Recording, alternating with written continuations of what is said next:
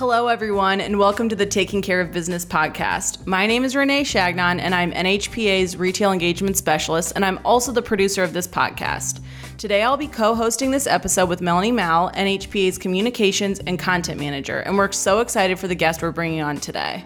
Travis Detter is the president of Spectrum Paint Company, which he co founded in 1986. The company has since grown to over 600 employees with 92 stores in 10 states and growing, making it the largest independent paint dealer in the United States. Travis has served on and off on the All Pro Corporation Board of Directors over the last 10 years, including serving a term as president. He also serves on the Board of Directors for Stride Bank in Oklahoma. He and his wife Gigi are active in Cedar Point Church in Claremore, Oklahoma, where they reside. He also has two daughters and their families, which includes four grandchildren. Uh, Travis, welcome to the podcast. Thank you. I'm uh, glad to be here. Yeah, we're so excited to have you on. Um, to get started, do you mind maybe you know going off of that introduction we gave and just tell us a little bit about yourself? And I'd love to hear your history in the home improvement industry. Well, you know, I've been in it my entire adult life. It wasn't anything that I was uh, planning to get in. Uh, both of my, uh, yeah, I grew up. Both my grandparents were farmers, and I, I guess maybe uh, one of them owned a feed store and a hatchery, and maybe that's uh, what gave me the entrepreneurial spirit. But uh, I, I, don't think I ever dreamed of being, you know, in the paint business or the or the hardware business, either one. But uh, growing up, you know, both my grandparents were farmers, and I guess that gave me a little bit of the entrepreneurial spirit.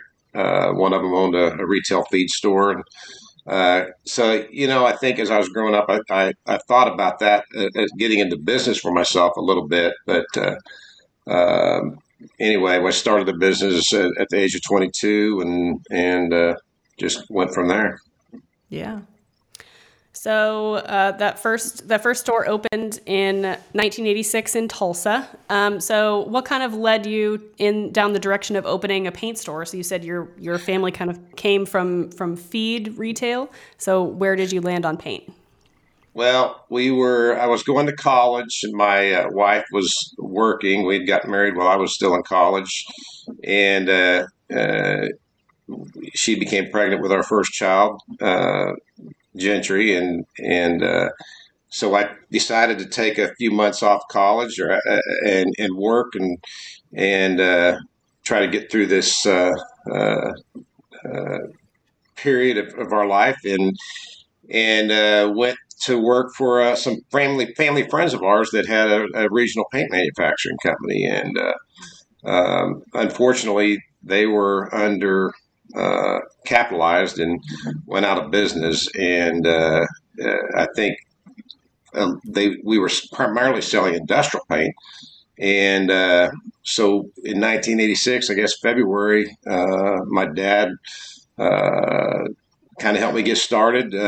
he put he he was leaving town and going to another job in Texas, so he left his fishing boat. We sold it. And He left his pickup, and uh, and then I think it was maybe seventy five hundred dollars cash. It wasn't much cash other than, and, and, then we sold the boat to come up with some more cash and started uh, our store out of a mini storage uh, in Tulsa, Oklahoma, in, in that February of that year, with just me as an employee.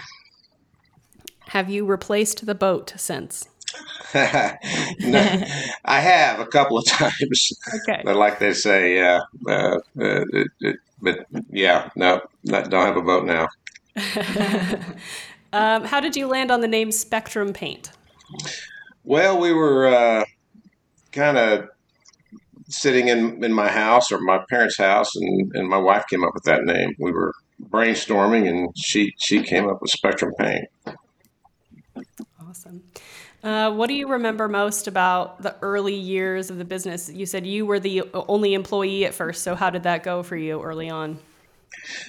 Well, it was, uh, I, you know, I always tell people I, I, wasn't as disciplined that first year as I probably should have been. I, I was like, I'm, I'm, my own boss, and that was kind of cool. So, you know, I'd go out and sell paint and, uh, I'd also be the one that delivered it. And back then we carried pagers before cell phones. So uh, we didn't really have an office. So we, you know, we put a, uh, a company phone in my mother-in-law's house, and uh, I would carry a pager, and so the customers would call her, and uh, then she would immediately page me, and I would call back and and, and deal with the customer. But uh, uh, the I think the probably I didn't work as hard as that first year, and I think some point by the end of that first year, I realized uh, that this could be, you know, I could be very successful with this, and and start putting my nose to the grindstone. By that second year, I was uh, definitely working six or seven days a week and really trying to get it off the ground because didn't make much money those first years. I think my uh, social security statement says I made about four thousand dollars in 1986. Oh, wow. yeah. um, were you focused? Uh, were you still in the industrial space at first, industrial and and like contractor? Yeah, so the first couple years it was strictly industrial coatings, and one of the industrial coatings manufacturer, Trinity Coatings, out of Fort Worth, was our first our first supplier.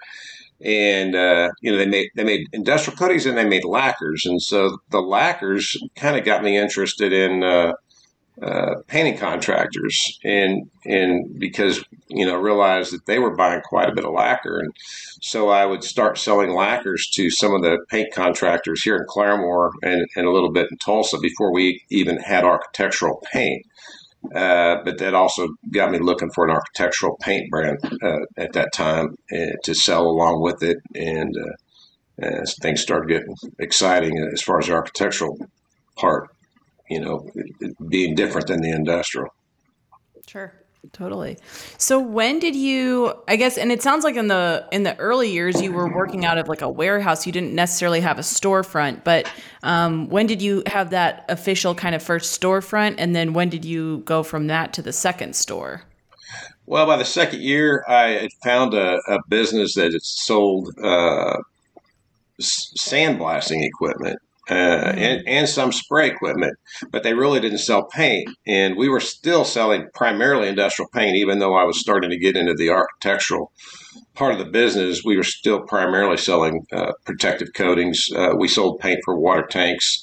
It was more some OEM, but also some heavy duty protective coatings uh, from Cook Paint, which eventually was purchased by Sherwin Williams, and I, and I had to move move brands, but uh, so I jumped in with them and, and kind of uh, used, kind of paid them uh, a rent. And also, there was a couple ladies that worked in there uh, that took orders, and they would also take orders from me and, and then contact me again on my pager. And mm-hmm. I would still be at that time, you know, taking out orders. Or I had a, a college friend and a brother in law that were both uh, in the area, and uh, one of them was attending University of Tulsa. And I would call them occasionally to run some deliveries. Yeah. So, so uh, what year was it that you opened store number two? And I mean, what was the experience like going at that time from having one single operation to saying, okay, now I'm going to have two stores and I got to figure out how to manage multiple locations? Well, by 1988, we had a full fledged store with our own people, uh, a couple of our own people working full time, and and and really by 1992, we opened up our second mm-hmm. uh, location, 1992, 1993, in that time period. Uh, they were only about five miles apart, but the second location was a full blown architectural uh, retail store with wallpaper, mini blinds, uh, window treatments, that kind of thing. Yeah. Was it a challenge in those, are like going to the second, or were you at that point already, you know, so deep in it that you understood how to kind of manage a lot of things, you know, going on at once? It was definitely a challenge. You know, we we had to, we hired uh, first time I really hired decorators or, or de- uh, designers to work uh, in the paint store. Um, I I was still working in the store sometimes, also selling paint sometimes, but that was my primary role in the, in in those days was to be out selling paint. Um, but I would work Saturdays, so I still had an active role and still uh, was working a lot of hours to try to make this thing uh, successful. Yeah, sure. Um, so today, uh, you've grown slightly larger than two stores. You've got uh, 600 employees and over 90 stores in nine states. Um, so, did you imagine in those early years, did, did you have a growth plan that you thought might take you to the place that the business is today? No, I and I've asked that question quite often, and, and I really had no idea we'd ever get to this many stores or this many mm-hmm. people. I always knew we wanted to grow.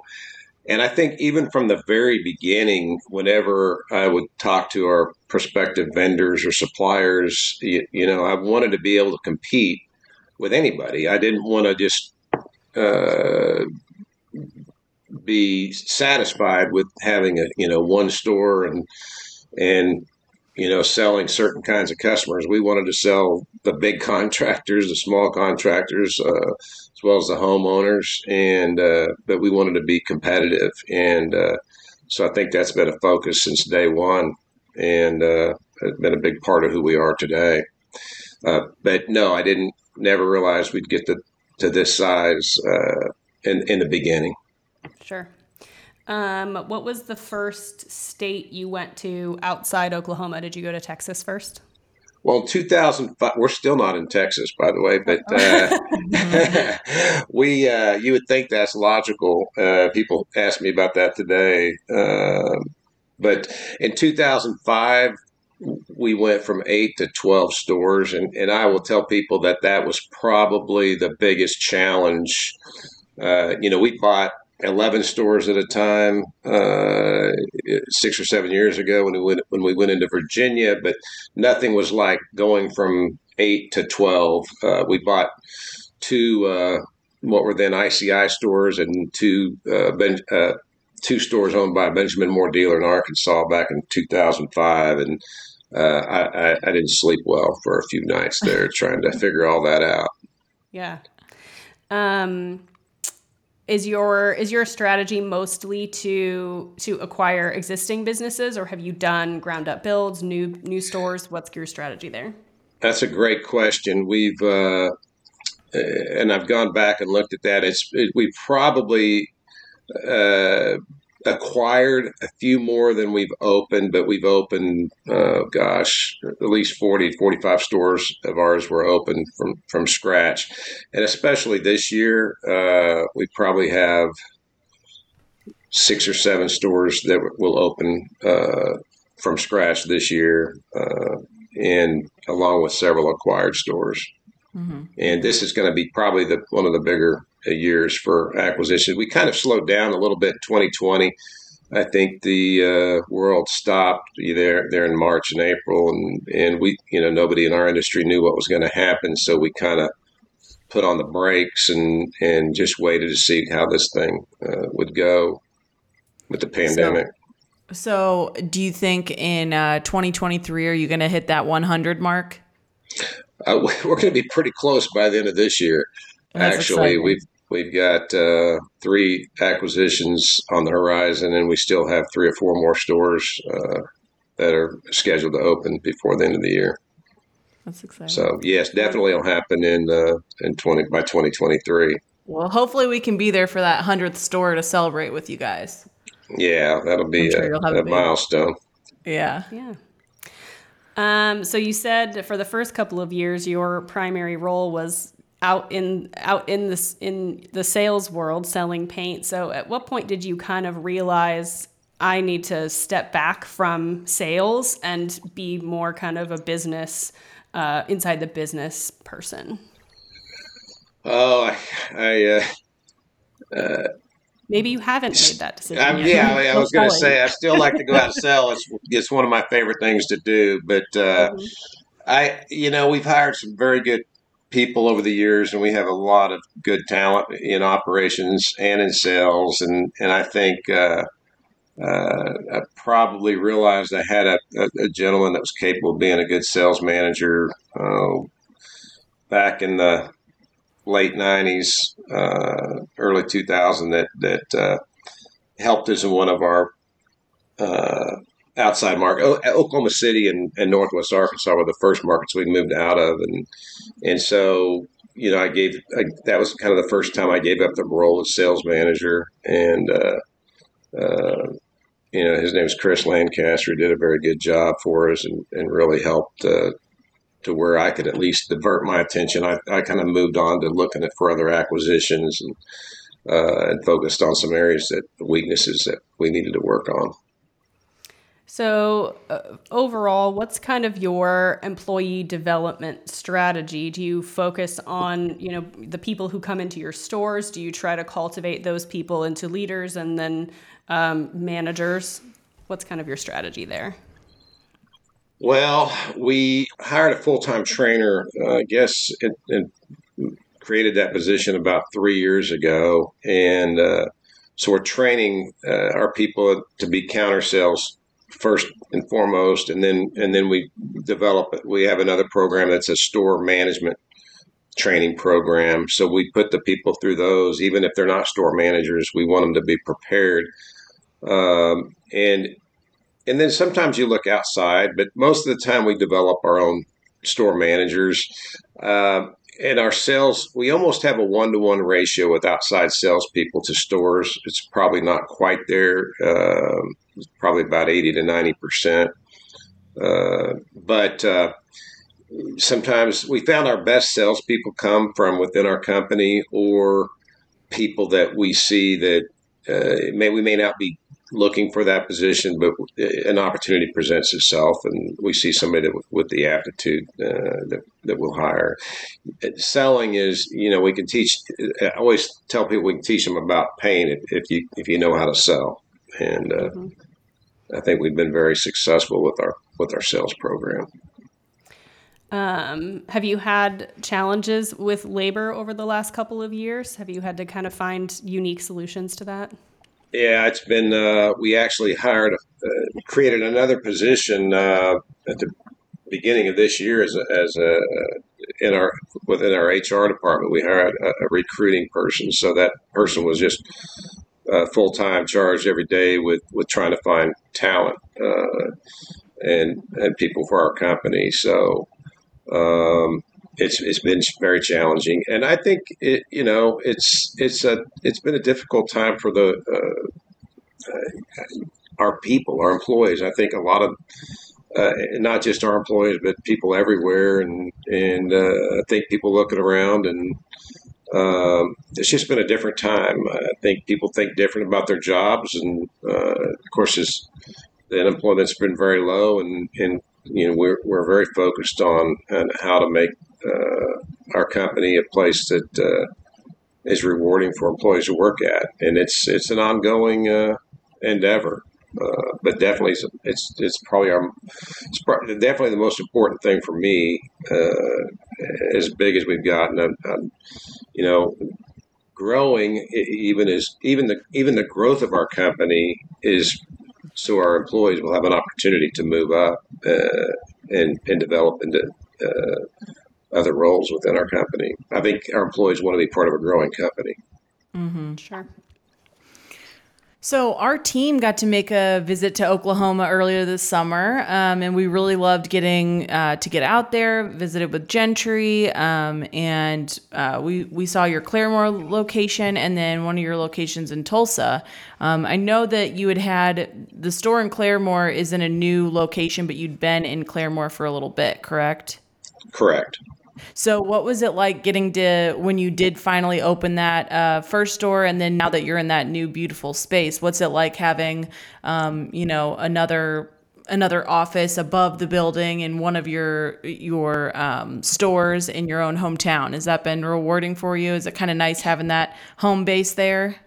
It really has. Uh, we we've been in Claremore for about eight years, uh, I guess, and I think for the first five years, a lot of people didn't know we were here. We we yeah. were, you know, uh, a little bit off the beaten path, but uh, I know when we moved downtown, we're we're right in the middle of, of Claremore and on the same block as one of the historic hotels here in Claremore and the very center point of town. And we we took a, a property here, purchased it, and renovated it, and then put an old uh, uh, neon sign on the corner of the building, and and uh, uh, I, it, there's a lot of antique stores down here, so I don't think they were real excited that a paint store was coming to downtown. Yeah. But but I think we we hear a lot of compliments, and I, I know people friends of mine even say, "Oh, I'm glad you finally opened a store in Claremore." And I was You're telling like, we've been here for a few years, but thanks. And but Yeah. definitely the traffic and the sales increased uh, dramatically when we moved downtown. Yeah. Do you think that it's also helpful for, because I know your marketing team works out of that office um, and a few other people work out of that office above, there's the second floor so people can work above the store. Um, do you think it's helpful for, for them to be able to, you know, work from one of your locations? So if you want to see what's going on, you can just go downstairs and see what's happening on the sales floor right there. Yeah, it's helpful for them. I don't know how excited the guys working in the store feel, but uh, they definitely get a, a lot of uh, uh, scrutiny, but they do a really good job. And we- make sure we have a really good staff here because they're waiting on a lot of people I go to church Totally. with and know in the community and at the watching my grandchildren at the soccer fields and things like that. Yeah.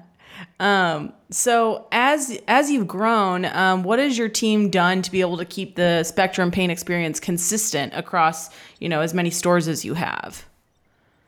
Well, uh, we have annual meetings for our managers and our account managers. Of course, that's been disrupted uh, the last two years with uh, COVID. We thought we were going to sneak one in February, and then uh, things got kind of bad again about the time we were having it. But we will have another. We will have a meeting for sure in Tulsa where we'll bring every manager in and every sales rep in, and you know we get to share our message. We bring our vendors in and. Uh, uh, as well as our, our entire corporate team. Um, so at least we get that meeting once a year. Um, we have regional managers. We have uh, currently, you know, eight full regions. Uh, each region manager, you know, has between eight and twelve stores.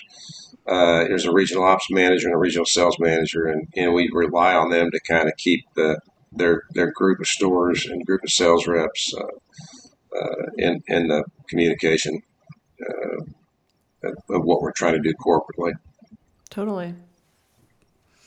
Um, so one thing we've heard quite a bit over the last couple of years is retailers have, have kind of been pivoting their their strategy on technology and e-commerce and, and just kind of trying to reach people where they are on their phones. Um, so how has Spectrum kind of used technology to either uh, increase efficiency internally or to reach customers externally?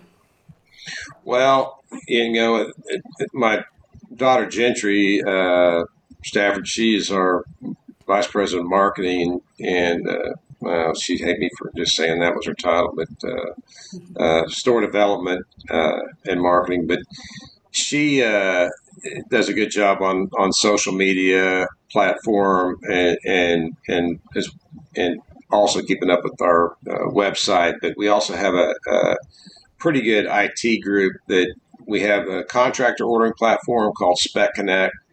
We have a, an e-commerce site, a DIY, where DIY customers can come on and order. They're two different sites uh, because they have different needs, and uh, uh, so those are live and been and it seem to be growing every month uh, and, and doing a good job. But uh, we also have Spectrum IQ, which is uh, an inter- a site for our employees where they can, uh, you know, even from the very beginning when they begin to work for us, they go on there and, and, and they can uh, utilize that. Our, our sales reps uh, can go on there, and we have our own CRM uh, system for customers that we've developed uh, internally. Um, you know, as well as our expense reporting, and so we've done a lot. It's not me; it's uh, some of the, the people that work for us because uh, sometimes I have to get help using it. To be honest with you, but uh, uh, we have the tools of you know probably much larger company than ourselves, so it's very beneficial. Were the e-commerce sites set up prior to the pandemic? Was that something you had invested in uh, years ago? We were working on them, but I think we were we were we kind of sped up the process and we launched them fairly quickly when the when, during when the pandemic started. So we were we were pretty quick. So I know we you touched on the importance of this a little bit earlier, but um, do you mind you know telling us a little bit more about some of the training and developing um, things that you do for your employees? Um, When we visited, I learned about some of those things from Gentry, but I'd love to hear kind of has that always been your vision is helping lead people through different training and development opportunities? And um, what's it like seeing that grow and seeing people be able to come in a, as a on the sales floor and grow and, and, you know, maybe make their way up to being a regional manager or something like that? Yeah, so I, I, you know I was slow to to to get on our training program it, in the beginning because I felt like you know I learned everything from uh, on the job, and I think the first fifty people I hired learned from being on the job training yeah. and asking questions and answering questions and and uh, working with the customers and and there's so much to learn in this business, but. Uh, uh, we started putting up, oh, it's gone back at least 10, 12 years. We started, you know, even longer than that. But the, the, the program got fairly formal, you know, 10 or 12 years ago. And then we hired a full time uh, trainer, you know, three years ago. So everybody that comes on, uh, we go through an onboarding. And, and I was in a meeting the other day, and I swear they, they said something like there's 36 hours of process, you know, wow. training that they do and learning about the uh, uh, the paint business and, and our policies and procedures and um, you know how we take care of customers and things like that. You know, they, they obviously they, are given time and they're paid uh, to do that training, uh, and then and then again the, the formal training, which is we bring them uh, to one of our regional locations and do the counter sales training, which is uh, like two and a half days, and then the store operations management training, which is two to two and a half days as well. Uh, but then, you know, we, we depend on our, depend on our vendors to come in and do product training, at sure. least on a quarterly basis, and, and we use our regional managers just uh, to to coordinate that training uh, at the regional level. Have you noticed a change, or, or like? you know have you heard from other regional managers or different people who are involved you know our team is doing you know a lot better in stores or is is easier able to help a customer that type of thing? Because you know sometimes I I work with retailers all the time. I'm talking to them about the importance of training. And a lot of times people will agree but then they'll in the same breath they'll be like but I can't get people to want to do the training or they don't want to sit down and you know look at a computer and do something or even some of the in-store training they're like not receptive to um, and they ask me, what do I do? And I'm like, well, you kind of have to just enforce it. But um, what are your kind of thoughts on the differences you've seen from people having more resources at their fingertips? Well, it's a it's a huge benefit. We we were slowed down a little bit because we like to do our training in person, and of course, sure. the pandemic and COVID obviously slowed that down again. But we've we've gotten that back going. We try we try to do some of it online, which just wasn't nearly as effective. But no, the the, the definitely the training is key, and we've noticed a big improvement uh, within our stores, and uh, you know, uh, understanding what our policies are and how we like to take care of people, and and just uh, understanding you know a little bit about uh, more about paint and uh, the applications and everything else that go along with our industry. Sure. Um, so we've seen, uh, I think, over the last several years, uh, retailers on the hardware side have been exploring paint, and so paint retailers have been exploring hardware. And you guys have kind of edged your way into the hardware market. So you have two uh, paint and hardware stores now in Virginia. Can you tell us a little bit about kind of why you went that direction, and and maybe what you kind of learned that may be different about the two uh, channels? Well, you know what's not fun about a hardware store. I mean, it's uh, for, for, for uh, you know I wish there was one. I had one here in my in my hometown, but um, so I, I, think it was I was sitting on an All Pro board and uh, we were I was talking about oh I wish I had a hardware store like Glenn, who was another member of there that had hardware stores, and then like three more guys popped up and said, "We have hardware stores too." So I think half the board at the time was involved in hardware stores. Either they started as hardware store and added paint, or or vice versa, they purchased them. So I, I guess it was more prevalent than I thought, and and we have definitely seen hardware stores uh, find success really putting a paint store within their hardware store, not not having a paint department, but almost having a paint store within their hardware store because you see hardware stores that just kind of like got a little paint section over there and they you know they try to avoid it. But there's a lot of hardware stores that really uh, focus on it and have done a good job. And i've seen several of those on my travels uh, and, and, you know when i'm looking at acquisitions and and some of our competitors so i thought well if, if the hardware stores can be successful putting a paint store in why can't we be successful putting a hardware store in and we had one store in richmond virginia uh, that had the space uh, I don't know if it was the ideal location uh, as far as demographics, but it was definitely had the space to put a hardware store in, and the demographics were so so. So we did that uh, in about three years, and uh, it went. You know, it, it, added some volume to the store. It didn't certainly didn't hurt, uh, but then we, we said, well, you know, we really need to fo- focus on a location where the demographics are strong, uh, bedroom community that, that really needs a hardware store. So late last year, we opened up a second hardware store in the same uh, city of Richmond, um, but it blew blew away our expectations and uh, one of our most successful stores of any type that we've ever opened. And matter of fact, the manager uh, gave me a call this morning and uh, just to kind of we were talking about how well it was going. So it's been a been a really good uh, venture, and uh, it's just fun to go in those hardware stores. It's a little different for me. Like I said, uh, uh I think we've got a lot of our retired guys, guys that are retiring that want to want us to open hardware stores so they can tinker in the hardware store and, and they're as they're part time when they're retiring. So, and we try to hire some retired people to work in those hardware stores too. It's a great a great place for guys that uh, have retired from their uh, primary job and uh, you know just want to work fifteen or twenty hours a week. Sure, I love that. Um, so, as the leader of a growing company, I know you're very busy, you travel a lot. Um, how do you make sure to stay in touch with your leaders at your stores? And, um, you know, are you are you popping into stores in all the different states you're in on a frequent basis? How does that kind of work for you?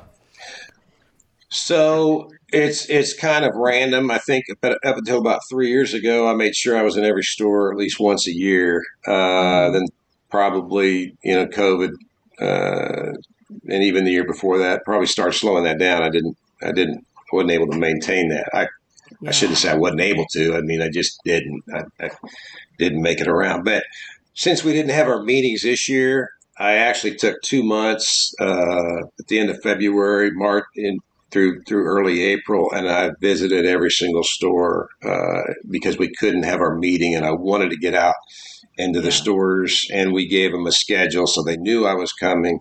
And you know, I just wanted to get in there and thank our people. Uh, you know, really, not just for last year, but for you know last couple of years, and and uh, see if they had any questions or give them a chance to uh, you know talk to me and, and uh, express any concerns they have. But uh, it really uh, was it, it, it, it was it really uh, invigorated me more than probably them is get, getting out there and, and seeing the quality of people we have and uh, uh, the people we have out there taking care of our customers. It was, it was, it was a fun experience.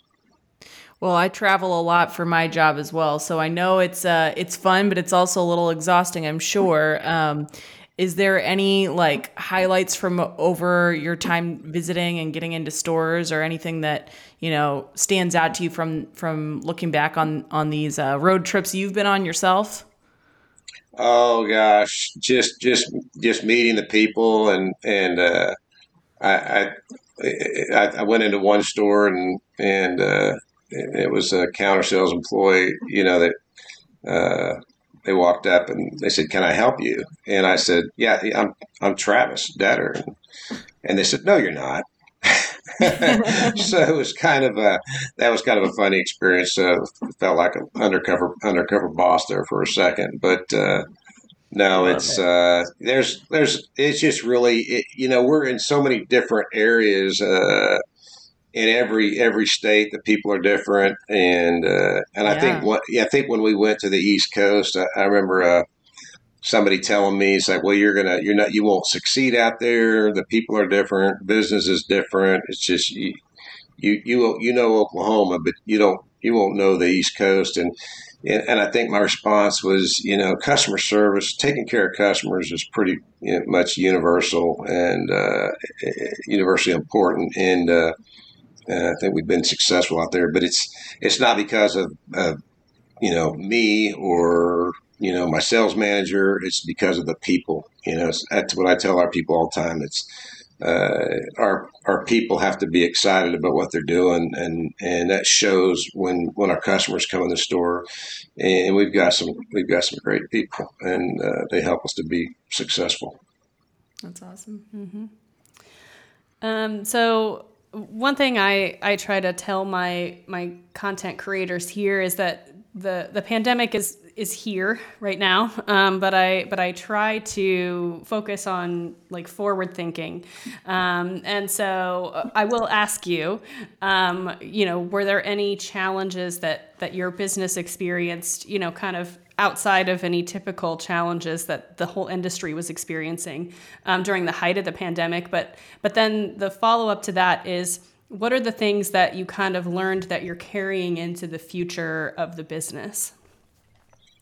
Well, you know, I we had hired our first uh, uh, safety uh, and health director, kind of that HR position. Actually, it was uh, also uh, my youngest daughter. She was a registered nurse, and she wanted to come into the business. So we basically you know, kind of got her involved with the health insurance, but so involved in health and safety of our employees, and and right before COVID started, so she didn't know what she was walking into, uh, and she stayed very busy.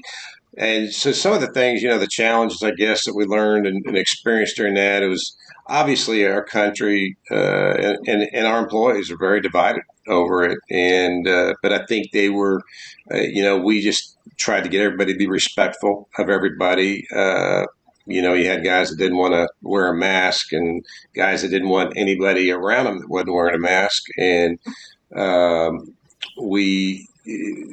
You know, we definitely kept a mask policy for for a long time, and and uh, once everybody had a chance to get the, the vaccinations, whether they wanted them or not, was there was up we left up to them. But uh, um, we then we kind of lifted the masking policy with, when, when, a lot of companies were doing that. But we still have employees that are concerned and wear masks, and um, and everybody respects. I think they do a good job of respecting each other, which is really, I guess, the message that we tried to uh, send out there to to to be respectful with each other. We talked uh, earlier that you're probably going to hit that 100 store mark sooner rather than later. Um, so, so outside of kind of growth expansion, what are kind of some of your key goals going into the next couple of years for the company? We have an advisory board. It's not really a we have a board of directors, but we also have an advisory board. Uh, it, it's kind of people that I've known uh, that are executives in the industry, uh, and uh, along with my father still, and a couple of people within our company. But so one of the goals that we've set for ourselves uh, recently, and it's something we've actually done over the last 20 years, is is I think one of the goals is to try to double our size every five years, uh, and we we can do that in a financial financially responsible way. Uh, you know, we don't want to lose sight of who we are, and uh, but we also don't want to slow down. And uh, I know a lot of companies that get to a certain size and they say, "Okay, you know, we've made it. We're making good good money," but again, it's it's it's about creating opportunity for our people. They want to grow. If you find successful people, successful employees want to grow. And mm-hmm. uh, so that is just kind of a just a goal that we have for ourselves. And and like I said, we've done that over the last twenty years, and hopefully we can do that over the next twenty. That's great. Um, I didn't have this in my list of questions, but I'd also love to know what has it been like for you. I know you mentioned you were the one who founded the company, but then you brought your dad on, and then both of your daughters are involved. What's it like getting to, you know, in addition to working with great employees, but also getting to work with family? What's that been like over the years for you? It's it's been great. So my dad was financially, we wouldn't have been here without him yeah. uh, from the beginning, and and I was able to work for a, a, little bit of money, so I was the first employee. But uh, I guess it was about eight years after we started the business in 1994. He came on full time, and really, you know, that was uh, some great years that I got to spend with him working in the business and uh, and he he was tireless, you know, in his uh, work ethic and and just. Uh, uh, you know, we would we would we would actually get into it a little bit. Sometimes mm-hmm. I was really kind of focused on sales, and he was uh, doing a lot of the purchasing and things like that. And there was a we we butt heads, but at night we you know we'd go to dinner and and yeah.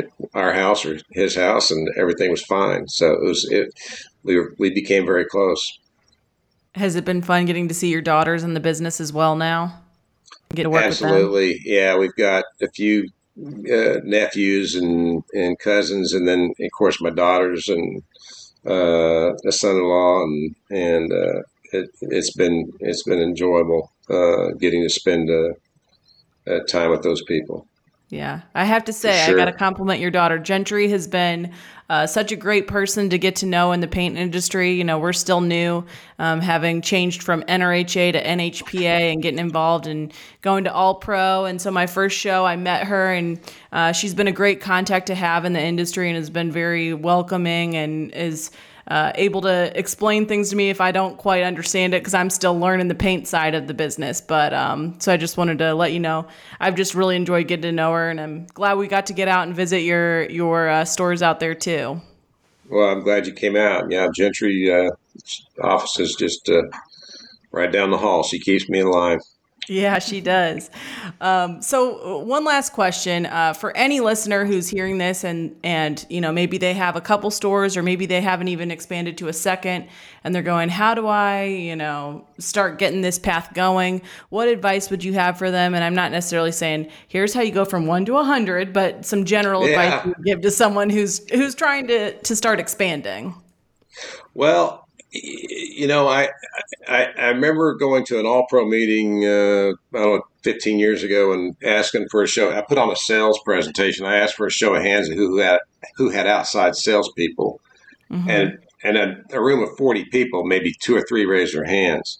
Mm-hmm. And I think that's been a big change. But we still see a lot of independent dealers that don't have outside salespeople. And I think that's, if you want to grow, even before you open that second store is is try to develop a sales program and, and you can't yeah. give it three months you got to give it you know a, a year two years uh, to be successful um, but i think you know that's you know if you're not out in front of your customers on the job site somebody else is and it, and, and, the other thing is don't be afraid to compete with anybody. Uh, yeah. You know, independent paint dealers are as competitive now uh, as ever. Um, you know, with the national companies, which you really, you know, you, you, you got the two national companies of PPG and Sherwin Williams, but uh, I think independent retailer, retailers are, are uh, kind of making a resurgence. I mean, for the first yeah. 20 years I was in business, they were on the decline, uh, on the decline. But I think now that uh, the last few years we've seen them rebound, especially in 2021. We,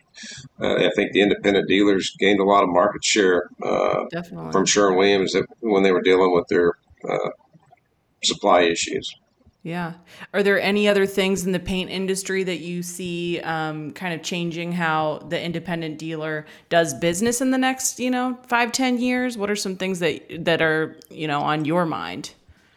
Well, we're definitely paying attention to the uh, ability for contractors, especially these younger contractors coming up. We want them to be able to order on their phone um, or, you know, from their computer uh, you know, it's hard for me to imagine. Uh, you know, I think there's some people that think that's going to drastically change in the next three or four years, and and I, mm-hmm. I'm I'm one that doesn't. I think that you know. I, I'm still close enough to, to, to know the guys I know, the customers I know would rather call you up and tell you, hey, remember that paint I bought last week? I need 10 more gallons. And you look Yeah. up the color and get it out to my job site tomorrow. And that's going to be quicker than him trying to research the color and enter it on a phone and, and hope he gets the right paint. Yeah. He'd rather blame blame it on the paint store. And I think that as an independent, we need to make sure that we're giving them the best customer service possible because uh, I think I think probably the, the Nationals may lean towards more of a uh, an economic version of taking care of customers, and and uh, that's not always uh, the best way to take care of a customer. But we definitely got to have that option for them. Totally. Totally. Well, I think those are all our questions. Is there anything else you wanted to share with our listeners today, Travis?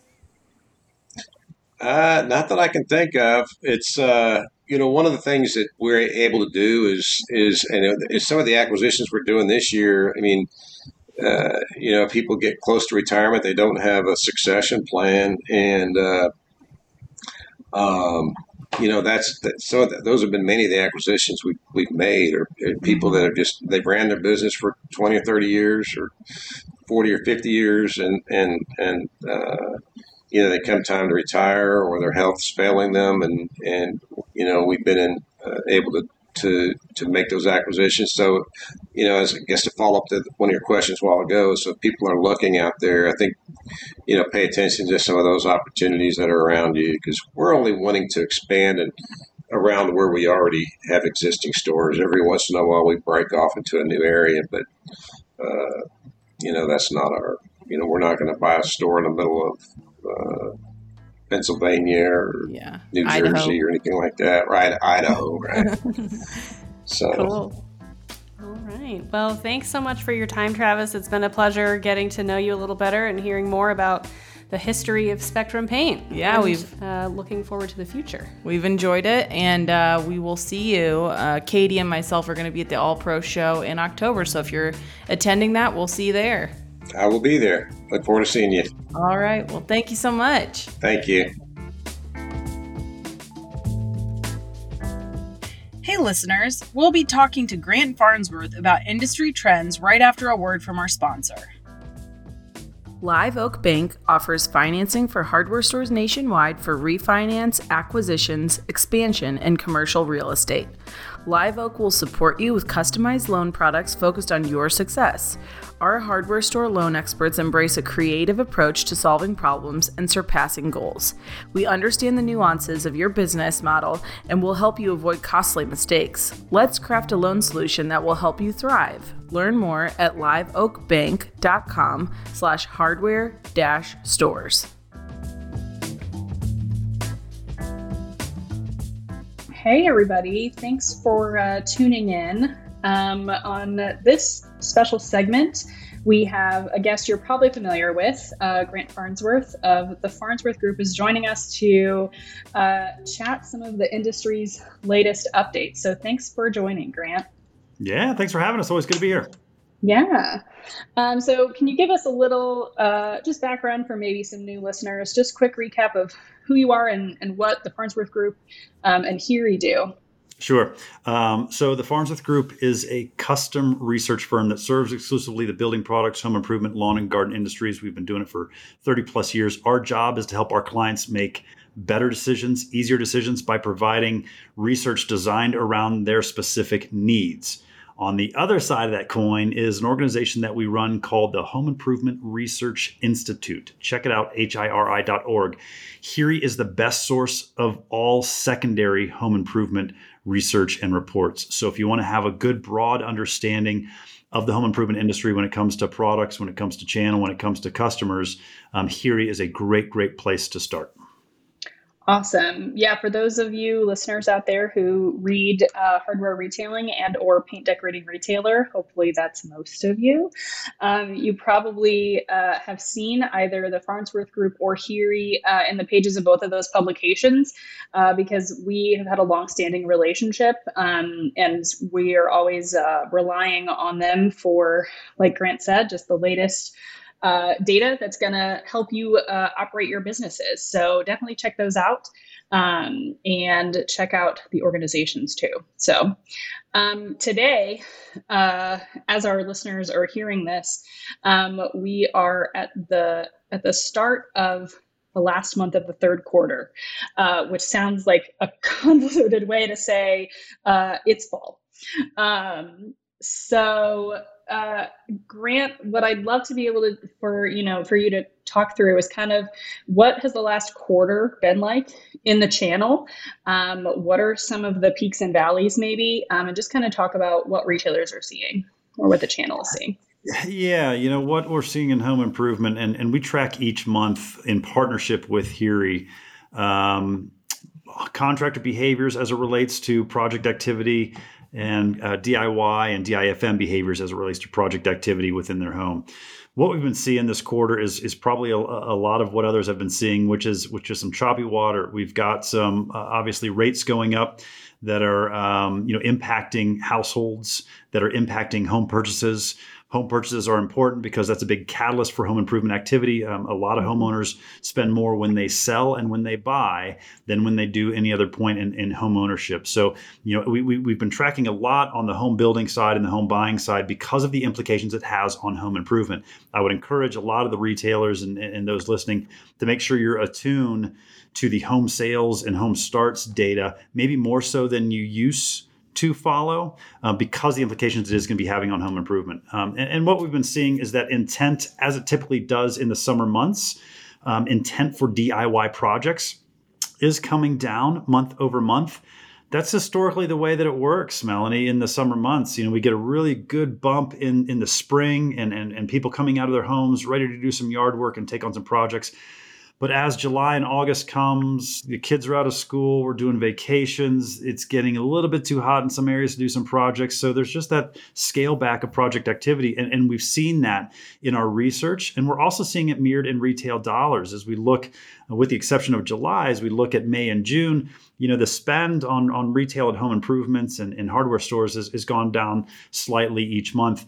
We are still up uh, year to date more than we were uh, 21 at this time and more than we were at 2020 mm-hmm. at this time. So sales continue to go up. Um, the other thing, though, that we are hearing and seeing at retail, and, and if you listened into um, Depot's uh, earnings call as well as Lowe's earnings call yesterday, um, they're acknowledging that traffic is down.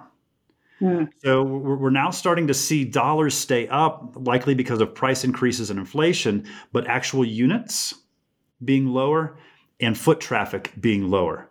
Mm-hmm. So um, I think there's going to be this interesting dynamic of we may still see some pretty good sales, but it's probably more inflation related.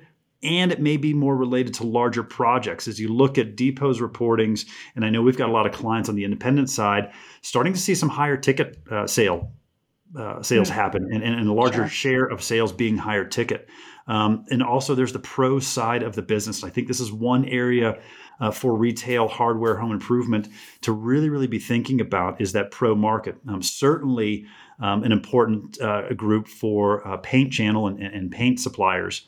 Um, but that mm. pro market, Melanie, as we look at where opportunity lies over the next 18, 24 months, um, you know, we're, we're, pretty optimistic on the pros because of the volume of work that we see being done on remodel projects, you know, larger home improvement projects that require um, pro skills. Yeah, I've seen I've seen uh, talking on the pro side a lot about um, you know contractors who are doing more of those remodel projects instead of new builds, which obviously is there in the data.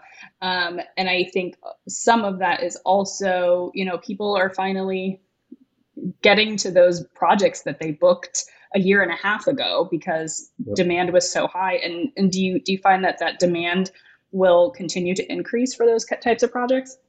I think some of the larger projects, we're going to see some increases for those. What's interesting is that we've got a backlog of projects with a lot of contractors. We talk with contractors on a, on a daily basis, either qualitative mm-hmm. or quantitative research. Um, some some are backed up, you know, six nine months. So they've yeah. sold work nine months ago that they have yet to start. So the budget was different then. Um, you know, the, the, the environment was different then. But there's there's going to be, I think, this lag effect that we see of of still closing out on projects we have yet to start on, but contractors have sold. That's going to mm-hmm. help sustain. We also see the um, starts and permits on the new housing side pretty solid. And when I say starts, I mean those those those homes that have been started in construction but have yet to be completed. Um, there, there's a, a, backlog of those started homes that will carry us forward for several months. I think that's really, really important because when we look at consumer confidence, when we look at contractor, uh, uh builder confidence, um, we see those declining pretty drastically. Um, mm-hmm. A lot of that is is pretty common as we look over various cycles for the past 30 plus years. When rates go up, when there's you know uh, world events happening um, during election times and that confidence drops, it oftentimes can be short lived. And, yeah. and particularly when, you know, I'm thinking about, you know, um, um, mortgage rates. Um, the fact mm-hmm. that those have almost doubled in a very short period of time causes a consumer to retreat as mm-hmm. a knee jerk reaction. But almost every time we see it normalize after, you know, six, seven, nine months, okay, the mortgage rate is five and a half percent. The mortgage rate's five percent. It is what it is. That's that's that's normal. I want a house. Let's go get it. Mm-hmm. So I, I, think there's still some underlying fundamentals, such as the demand that's out there, the pent up demand that we still have yet to address, Melanie, that's going to help us sustain all of this kind of choppy water right now. And, and, and certainly the fundamentals would tell us that there's there's nothing in the supply demand fundamentals that would suggest that we are going to experience a crash and correction the way that we did in 2008. It, it just mm-hmm. doesn't seem to be possible, particularly given the demand that is out there. It, it may be being sidelined right now. Sure. Because rates are going up and folks are being kind of kicked out of the market from an affordability standpoint. The, the, the housing affordability metric is like the lowest it's been in, in about 20 years. Mm-hmm but those are people that still want to buy. They may be renting now. This is why we see multifamily going crazy. Yeah. So that demand, that that eagerness to to buy and to own is still there, um, which is very very encouraging for the market. As opposed to 2007 and eight, the demand went away. No one wanted to buy. No one wanted sure. to get in the market. So sure. I, I, I, think we've got some solid uh, things behind us that are going to carry us forward for the next maybe nine or 12 months as things start normalizing, if that makes sense. Yeah, yeah. So let's take uh, a look at the at Q4.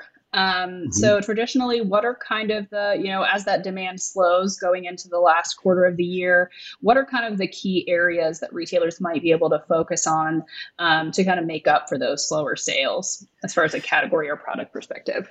Yeah, we're hearing more and more about pricing. When we look at the yeah. top three challenges every month for the past three months, uh, four months um, uh, of the data that we've got, um, the, the, the top two challenges when we ask pros is still material availability. So that remains mm-hmm. a headache, but that's starting to resolve itself to some degree because we've got lowered, slightly lower demand just enough while we've got some categories that are increasing manufacturing and output. So availability is still a pain point, but it's it's going to start resolving itself to a certain degree. Sure. The number two thing that's rivaling availability now in recent months, Melanie, is pricing, mm-hmm. price pressures, budget. And we're also now starting to hear it from homeowners. It's the number one reason homeowners do a DIY project is because they believe they can do it themselves. Yeah. Um, and, and contractors are starting to, you know, kind of shout from the rooftops that I now have to make some decisions based on budget we we haven't been in that world for quite a while. So as a retailer, sure. I'm really thinking through my merchandising strategy. I'm really thinking through pricing strategy to maybe start aligning with a good, better, best in a way that I haven't had to worry about for the last two years. Mm-hmm. Yeah. Whatever was on the shelf was moving, regardless the price sure. point. Homeowners were buying it, contractors are buying it. If it's available, I'll take it because I need to get the work done. I want to get the work done. Yeah. But I think we're going to be transitioning to a much more price sensitive market for the next maybe 18 or 24 months as prices stay high. Mm-hmm. Um, and that's going to drive a, a, different type of buying behavior um, that we just haven't seen. So retailers need to prepare for it for sure. Yeah. Yeah. Um, we have a uh, pricing uh, feature story available in uh, the current issue of hardware retailing. Um, so Good timing. Yeah. what are what are your dealers saying? What are you hearing? Yeah, it's uh it's uh focused on pricing for new managers. So, you know, if you've brought in new people, um, this is this is the place to send them so they can kind of get those insights and strategies. So no better time. No better yeah. time. Yeah. Um Grant, uh, I have uh I'm just going to leave it open if there's anything that you definitely want to uh pitch to, talk about. Um, I hear there's an event coming up for you in a couple of weeks. Uh, so yeah, we, we've got a couple of events, um, both for manufacturers as well as uh, retailers. Um, the first is the HIRI uh, Home Improvement Insights Summit. That is going to be downtown Chicago. There is a virtual option as well if you don't want to mm-hmm. travel or can't travel. Um, go to hirisummit.com to get some information it's a great event every year that brings in some of the, the, the best uh, minds of home improvement. We talk a lot about product and project activity. We talk about what's happening at the channel level, you know, big box versus hardware store, you know, what's changing, what needs to change. And we talk about the overall economics of the home improvement market. Um, where have we been? Where are we? And where are we heading? So it's a, a killer day and a half in Chicago, September 20 through 21st. Go to hirisummit.com. You can get more information. Uh, and then the Farnsworth Group is hosting events uh, in Denver, Colorado on October 12th and 13th.